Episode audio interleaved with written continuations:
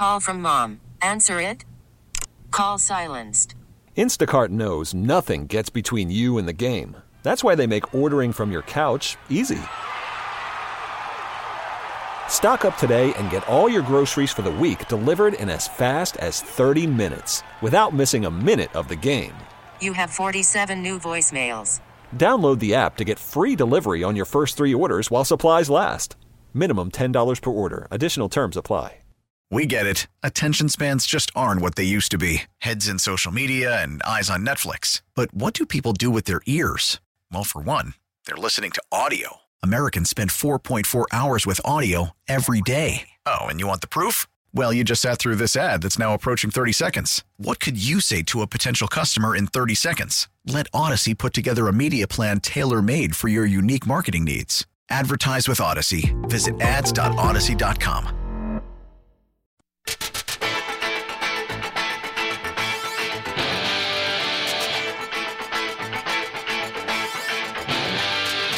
Here's a good idea have a point. It makes it so much more interesting for the listener.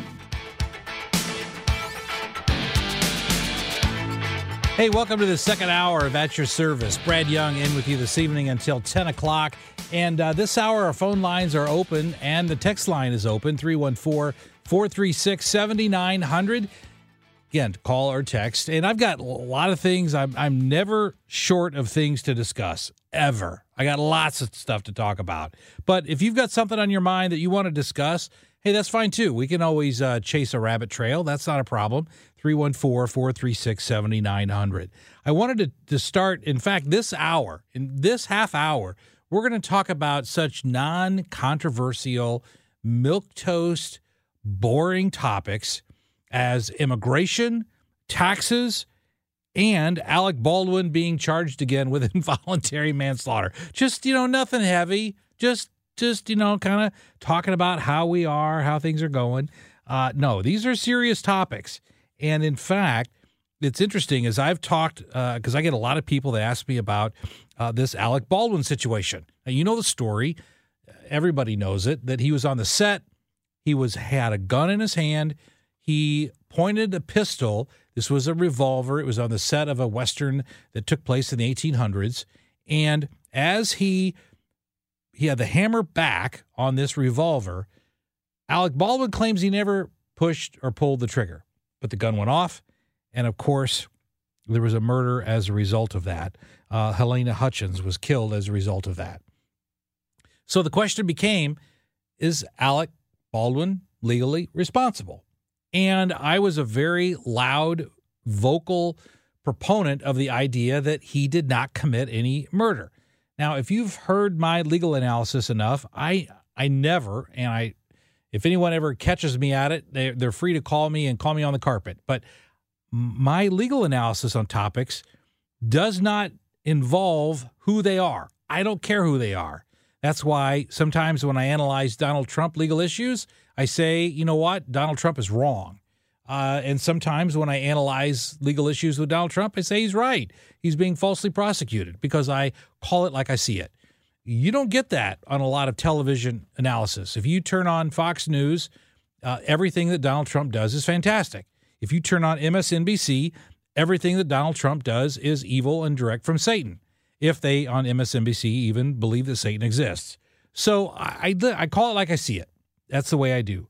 And in this instance, even though if you put Alec Baldwin and I in a room and brought up any random 10 topics, I promise you uh, that we would not agree on any of them, except maybe perhaps that today is Monday. After that, we're out. We got nothing in common. But yet, that doesn't mean that he should be prosecuted for a crime that he did not commit. And so when you look at the, what he did, and you look at the situation, he's being charged with involuntary manslaughter.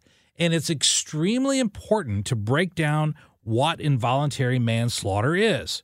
In fact, there's three elements of, of, of an involuntary manslaughter, and that is number one, the commission of an unlawful act not amounting to a felony that causes death. Number two, the commission of a lawful act that might produce death in an unlawful manner, or three, the commission of a lawful act that might produce death without due caution or circumspection. That's a quote from uh, the New Mexico statute. Now, what does that mean?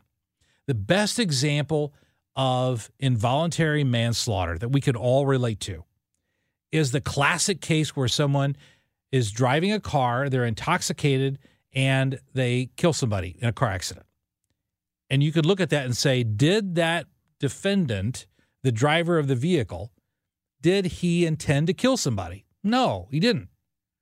Did he get behind the wheel with the desire to take somebody's life? No, not at all. What did he do? He was extremely negligent. And if he was extremely negligent by drinking too much and not taking an Uber, not taking a Lyft, not calling for a friend for a ride, but he got behind the wheel, that was extreme negligence. And he knew or should have known that being in that situation could result in someone getting hurt. That's a great example of involuntary manslaughter. And it's something that we can all relate to uh, because we've seen that, we've heard about it, we've read about it. But what did Alec Baldwin do? Did he have any expectation that what he was doing could be a danger to himself or others? Not at all. Not at all. Because in the movie industry, the actor is never charged, is never in charge, and never responsible for that prop gun. It doesn't there there are people for that. In fact, in this case, you've heard her name, Hannah Gutierrez Reed. She was the armorer. That means she was in charge of making sure that the guns did not have live rounds in them and that they were dummy rounds. That's her job. There's a specific person on that movie set to make sure that that doesn't happen. And in this instance, she dropped the ball. But the question becomes should would Alec Baldwin be expected to check the gun to know he he as an actor he doesn't even know what live ammo looks like. He can't be held responsible. And the analogy that I've used in this involuntary manslaughter is almost this that would if you took a 2 or a 3 year old child and put them in a car and let them operate the car could you charge that child with involuntary manslaughter of course not. Why? Because the kid doesn't know what that car is going to do. The kid has no concept that that car could harm someone. And yet, in this instance, I think it's the exact same situation that Alec Baldwin is in. Again, I don't, I don't like him personally. I certainly don't agree with him politically, and I don't agree with him uh, morally. But that doesn't mean he is justified that he be prosecuted for a crime that, in this instance, I think is fairly obvious that he did not commit. He had no expectation to know what was in the gun or what could happen. In fact, he was practicing pulling the gun and and pulling the trigger. That's what he was told to do, to practice shooting that prop gun. But he didn't know that it was loaded. And you put someone else in that situation, a, a family member, a dad in a house, an 18 year old kid who finds a gun, those people knew can can be charged with knowing or they should know that pointing a gun at someone and pulling the trigger can easily produce death. But not when you're on a movie set when the whole point is that it is pretend. Hey when we come back from this break i want to talk about taxes. Why? Because today is the first day that you can file your taxes for 2023 and there's some interesting statistics that have come out about taxes We'll break those down as well as talking about immigration and whether President Biden wants to take away your gas stove. Coming up next on At Your Service, KMOX.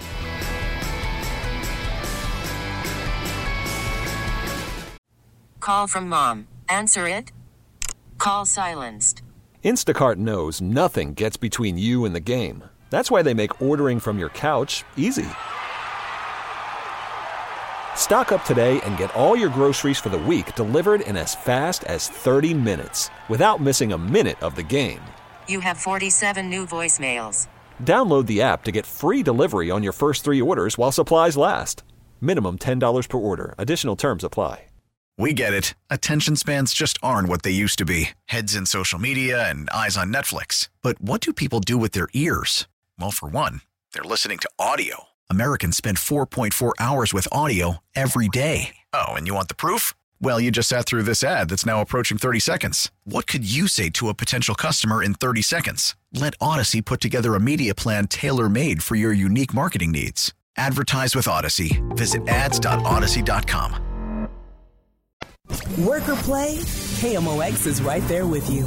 We go where you go.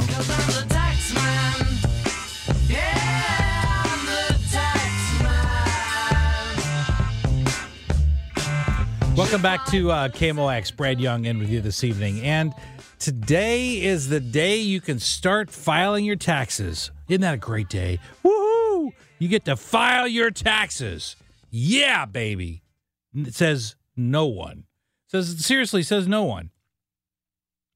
But the reason why I bring this up is is out today was an AP poll that uh, actually it was it was an AP poll, but it was done through the University of Chicago.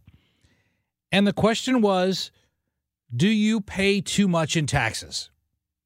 Do you pay too much in taxes? And shockingly, no, okay, shocked. No one is shocked by this. Two thirds of U.S. pa- taxpayers say that they spend too much on federal income tax. Seven in 10 Americans. So the question is to you do you feel like you pay too much in taxes? And of course, everyone's going to say yes, but what I would like to hear is why. Why do you think that you pay too much in taxes? 314 436 7900. Now, there were some data, there was some data in this poll that I think is very interesting to unpack and to drill down into.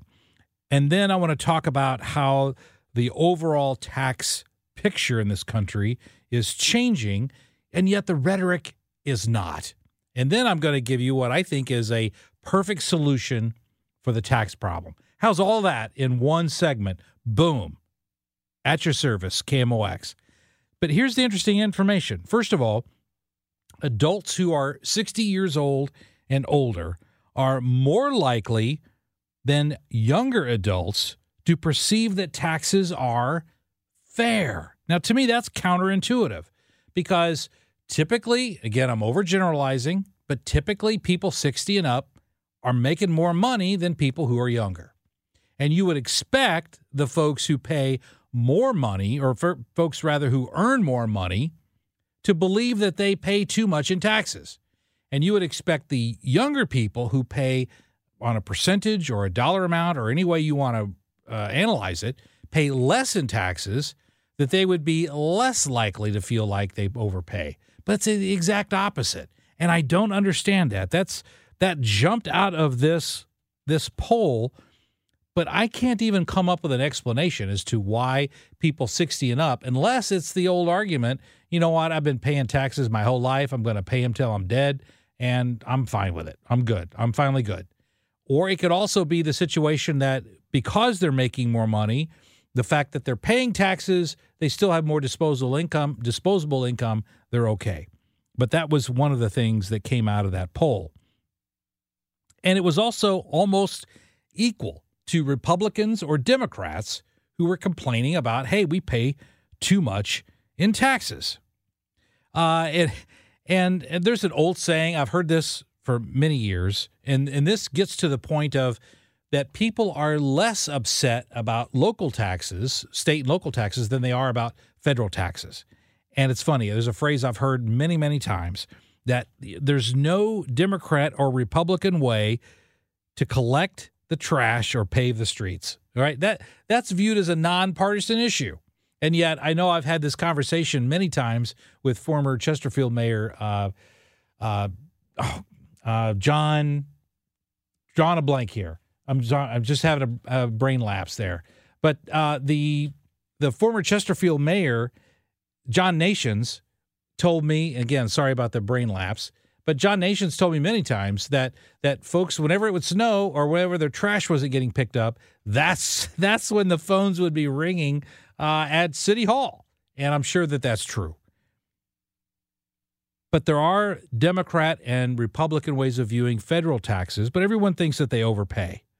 But here's and, and I and reading through this poll, there was some folks who were quoted here one of the persons that was quoted uh, basically said that that he trusts local government to spend his tax dollars better than the federal government. And, an, and another person who uh, identified as a Republican said that he doesn't feel or doesn't view the tax system as being equitable or transparent because the rich people figure out ways to get out of paying. So, and one person just texted in and said, Well, we're not excited about paying taxes, but we are excited about getting a refund. Well, that's true. That's absolutely true. But what is the common rhetoric that you hear anytime there's a discussion about taxes in this country? I've talked about it here on At Your Service before, and the rhetoric is this that the rich are not paying their fair share. There's always two problems with that analysis. First of all, number one, who is the rich? And number two, how do you define fair share? So I drilled into the numbers, and here's the problem with talking about numbers, tax numbers on radio is it can get overwhelming. So I'm not going to go through all these numbers because you're going to be rolling your eyes and uh, reaching for the dial. So I don't want I don't want you to do that. But just very simple stuff here. That as of the most recent tax year, which is 2020, it's the because there's always a several year lag uh, between the the tax year and before the data comes out from the IRS. But just think about these numbers. And these are the only numbers I'm really going to talk about in this topic. That the top 1% of all wage earners, top 1%, pay 42.3% of all federal income tax. So when you hear about the rich, and somebody texted in Bob Nations, the Chesterfield mayor, the prior to, to Bob was John Nations, and uh, John and I are the ones who had this conversation. But the top 1% of all taxpayers paid 42.3% of all taxes. Now, when you hear about not paying your fair share, if 1% is paying 42% of all taxes, how is that not a fair share? And if you disagree with me, I would certainly welcome the call. But to me, that sounds like a pretty fair share. And you could say, oh, well, Jeff Bezos is a billionaire multiple times over. Uh, uh, Bill, Bill Gates is a billionaire, and you talk about Warren Buffett being a billionaire. Okay, fine. They have a lot of money, but they also pay a lot of taxes. And it seems to me like 1% of all earners who pay 42.3% of all taxes is, by any definition, a fair share. But when you drill into some of the other numbers, it becomes even more glaring. Like, for example, the top 5% of all wage earners. Top 5% pay 62.7% of all taxes. Again, that seems pretty fair share to me. And these numbers are going up. Again, I'm not going to detail these numbers because it's hard to re- listen to those on the radio. But the, the, the percentage that the quote unquote rich are paying is going higher. In other words, uh, in previous years, the top 1% was paying in the 30% of all taxes, and now they're up into the 42.3%. And, and for the very next tax year, it'll probably be closer to 45%. So you're going to have 1% of all wage earners paying 45% of all taxes. How is that not fair? Of course it's fair. And you, when you go that down even to the top 10% of wage earners, you know people right now, you know people who are in the top 10% of all wage earners. That's just into low six figures. And the top 10% of all wage earners pay 74% of all income taxes. And so, yeah, most of us overpay in our taxes. We pay too much. But the question is always, what do you do about it? But before I get to that, let me throw out one last stat. The bottom 50% the bottom 50% of all wage earners. Put everybody in the country, you take the bottom 50%. That group pays 2.3% of all taxes. That's by far and away the largest group. And that entire group, half of all taxpayers collectively, 2.3% of all taxes paid. And so you get to, we're getting very quickly to a point in this country where the bottom 50% of taxpayers pay no income tax. Um, 2.3% is collectively pretty darn close to zero. And so in the very near future as we as we move forward with this tax system we have, very quickly we're going to have the bottom 50% of all wage earners paying no federal income tax. And so I, I don't understand how that isn't quintessentially fair. In fact, one could make the argument that that's unfair, that everyone should pay something. That would be fair. But if the if the majority of people are paying next to nothing, how is that not fair? But I'm going to before we go to this break, I'm going to give you my solution. I'm an attorney, you know that. My law firm is a partnership. And so as all attorneys who are in partnerships uh, have to deal with, we have to pay something called quarterly taxes. What does that mean? That means when I get paid every other week, just like you do probably, when I get paid, there's no withholding from my taxes. In, in other words, I get the entire wages that I have earned for that two week period, just like any other attorney in a partnership or any other business person who's in a partnership. There's no withholding. And so four times a year, I well actually I have to set aside money from every paycheck to pay my taxes. And four times a year, I have to get and write a check. I have to physically write a check and mail it to the IRS four times a year for the taxes based upon the money that I've made during that 3-month period. I think that's a fantastic plan and I wish everyone in this country would go to that plan. Why? Because when we do withholding in this country, if you get paid and there's withholding for your taxes, how much do you pay in taxes? You don't really know on a paycheck by paycheck basis. You don't know how much is withheld for Social Security. You don't know how much is withheld for federal income tax or FICA tax or all the other taxes that are involved. You don't know that because they're withheld and paid by your employer. And so consequently, you may have a vague idea as to how much you pay in taxes, but you don't know on a on a day in day out basis what you're paying in federal taxes. I do. I can tell you to the penny what I pay every 3 months for my income taxes because I have to physically write a check. And what does that do? I think for anyone who does that, you have an appreciation as to what you're actually paying in taxes. Because if it's out of sight and out of mind, if your employer withholds it, you probably don't know. But if you have to set it aside every time you get paid and say, well, you know what, I got paid this amount, but only 66% of what I'm getting here is really mine, and the rest of it's going to go to the government. If you have to do that, you have a, an enormous appreciation for the cost of taxes that come out of your pocket on a regular basis.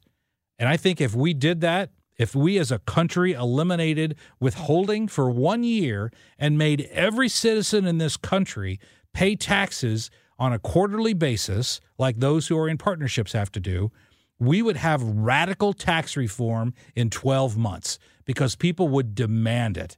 They would be outraged at how much they have to pay in taxes when they have to sit down and write that check. And if you don't write that check every every 3 months, the IRS comes looking for you. they do. And I wish we could do that. Will we ever do that? Never. It's never going to happen because the government isn't ever going to allow that to happen because the government, frankly, likes it that your employer is in charge of withholding your taxes. So they don't have to deal with the with the uh, torches and pitchforks coming and demanding by the citizenry of this country to demand tax reform. Hey, I went over in this segment. We're going to take a break. What do you think? Do you pay too much in taxes?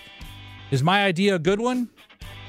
Why do you think you pay too much in taxes? 314 436 7900 on the voice of St. Louis, KMOX.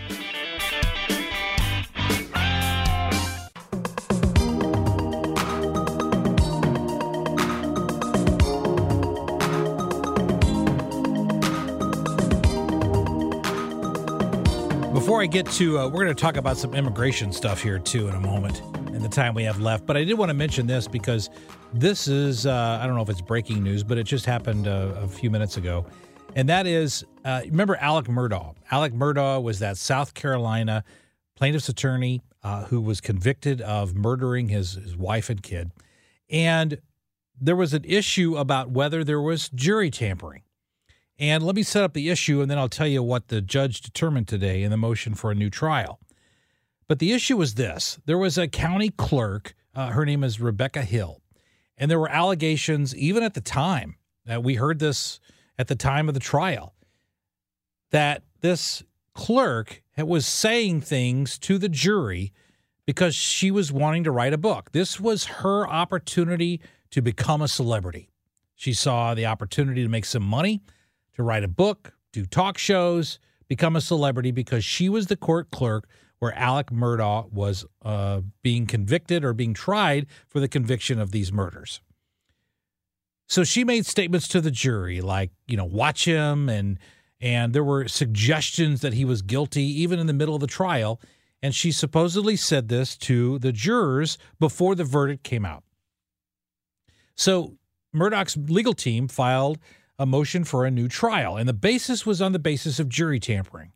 And what's interesting and what's critical for you to know as you look at this issue is that there are two bases to overturn, and it's a high bar, but there's two bases to, to analyze about whether a jury trial verdict can be overturned based upon jury tampering.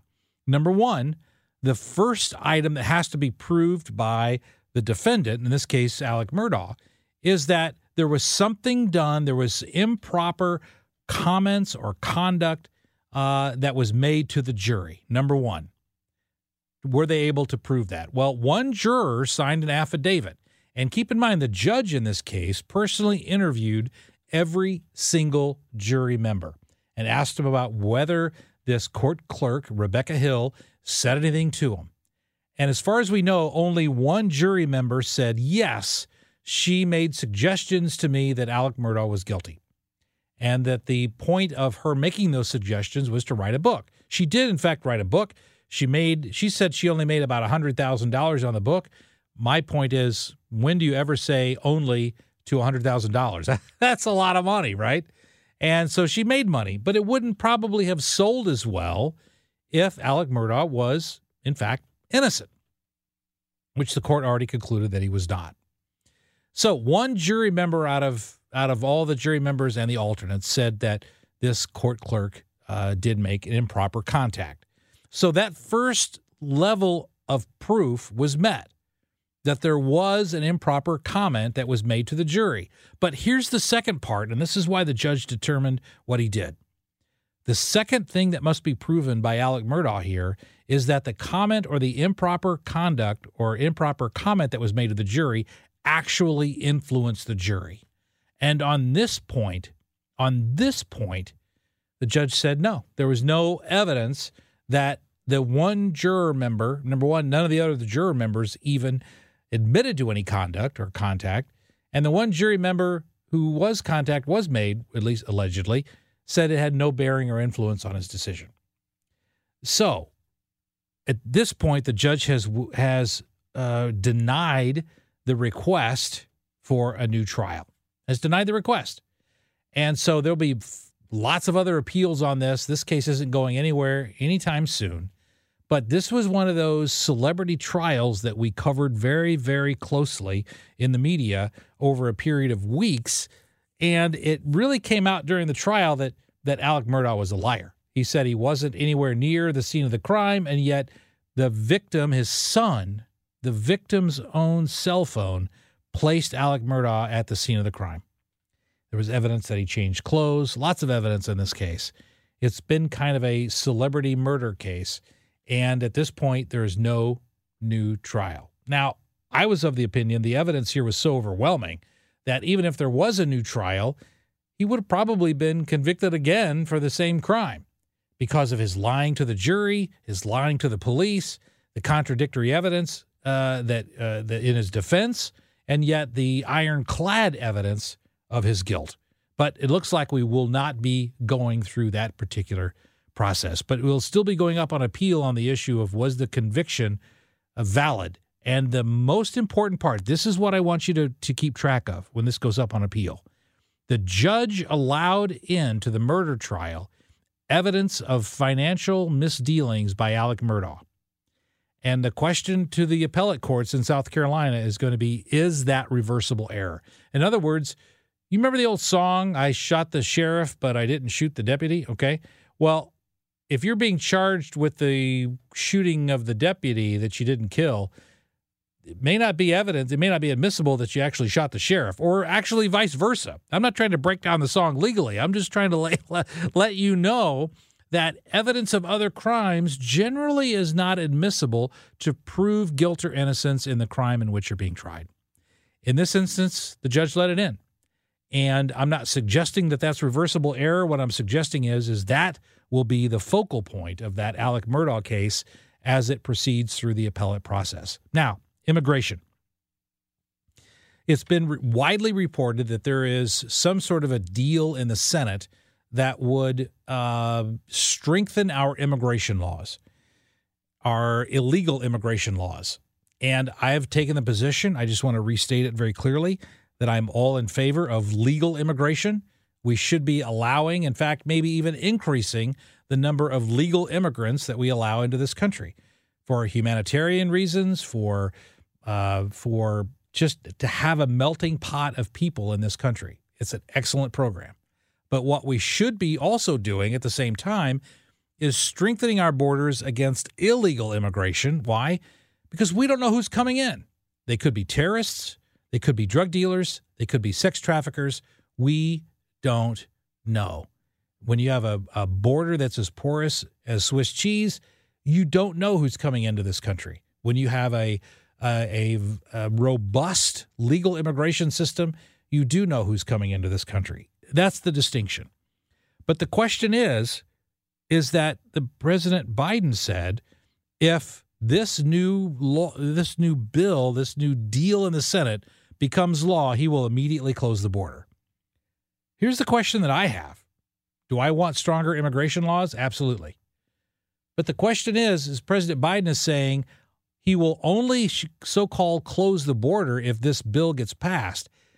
But is anyone asking, don't you have the authority to do it now, even based on the laws that we currently have? Why don't you do that?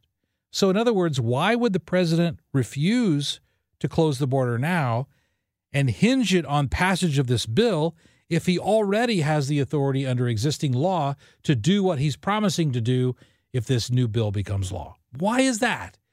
And I'm not hearing any answers to that. What would your answer be? In other words, should the should this become law? Should the president close the border if and only if this new bill becomes law? Or should the president simply close the border now because he has the current authority to do so? 314 436 7900. I would love to hear your take on this on a Monday evening. I know normally it's Hancock and Kelly. Tonight it's Brad Young in on At Your Service, but stick around. That's right. I shot the sheriff. Stick around. More after this on KMOX. Oh, no. I shot the sheriff.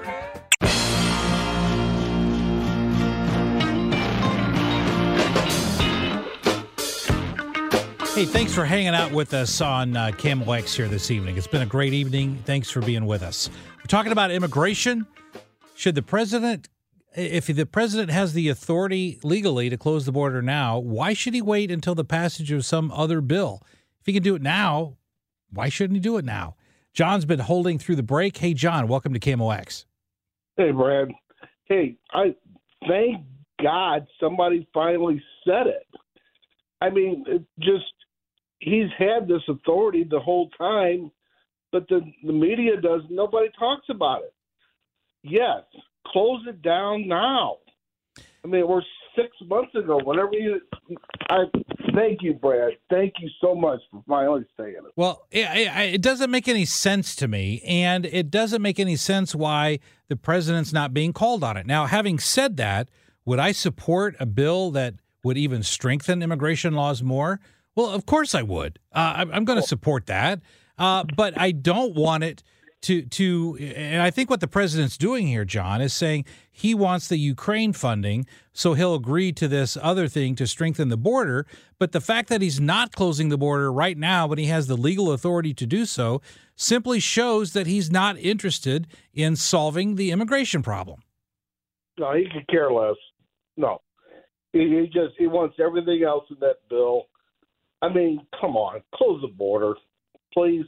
Yeah, just, just close.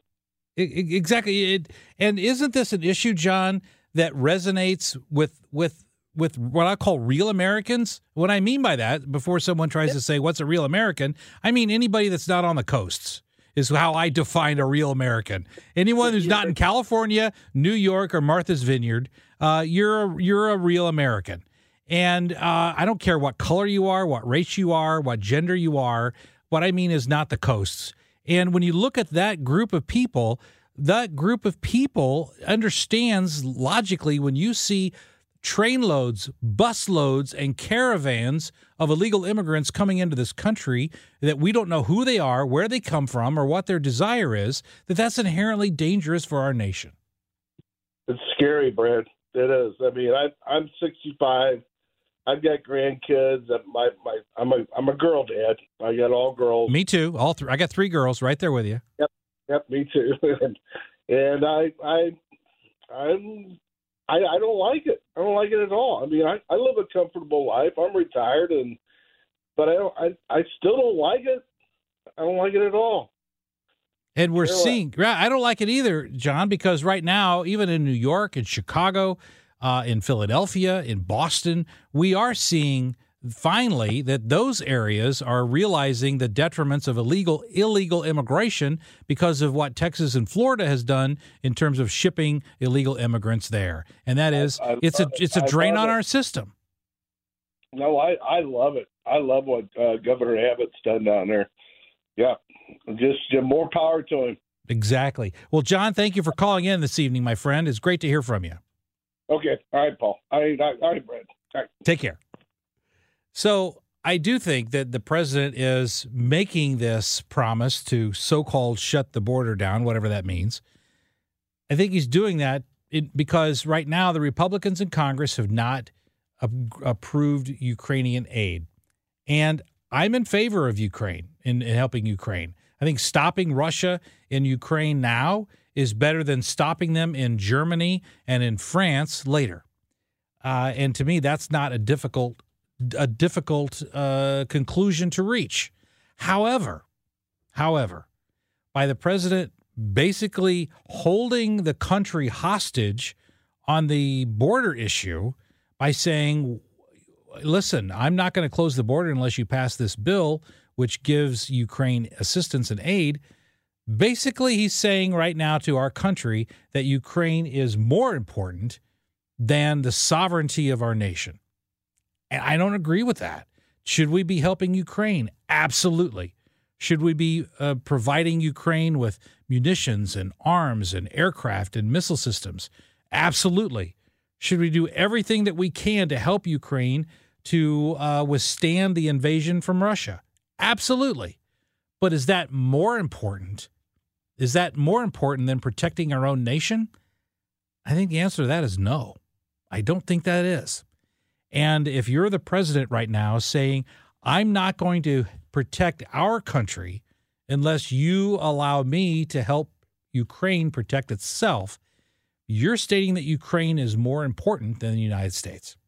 So hear me. I'm not against Ukraine. I'm not one of those people in Congress that say we should not be funding Ukraine. I'm not that. I'm all in favor of helping Ukraine. But I'm also in favor of helping the United States. And right now, it's a crisis. If you've seen, I, I just saw a video from yesterday that the that there are more teams of people coming to the United States by the thousands.